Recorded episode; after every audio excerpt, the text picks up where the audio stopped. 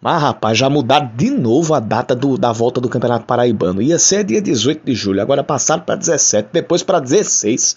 Daqui a pouco esse jogo entre Botafogo e Campinense vai ser amanhã, ou hoje de meio-dia, daqui a pouco. Isso aí sabe o que significa? Significa que aquilo que eu falei nos últimos dias está comprovado. Faltou uma análise mais profunda, não somente em relação à segurança para voltar ao Campeonato Paraibano, para voltar às atividades esportivas aqui na Paraíba, mas como dialogar com o calendário nacional.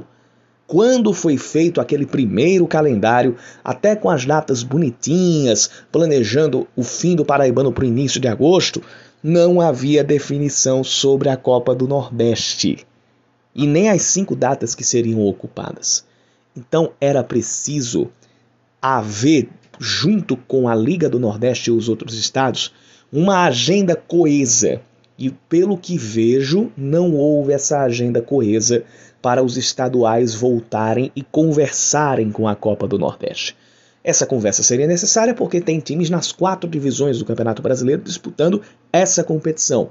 E como a CBF já quer voltar às séries A e B no início de agosto, mais precisamente entre os dias 8 e 9, seria necessário saber se a Copa do Nordeste poderia acontecer em meio ao Campeonato Brasileiro, já que são poucas as datas que vão ser usadas por essa competição. Isso faltou.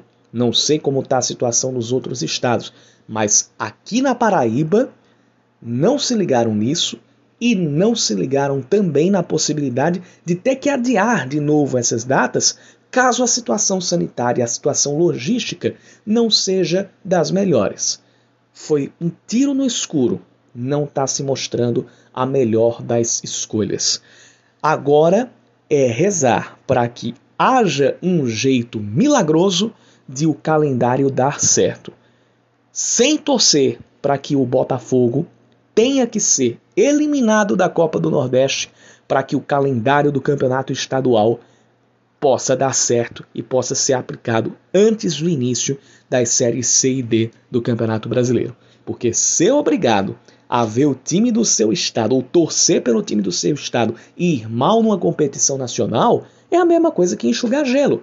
Você querer só priorizar o campeonato estadual, que é o que dá vaga para as competições nacionais, é o mesmo que andar em círculos e não sair de uma zona de conforto.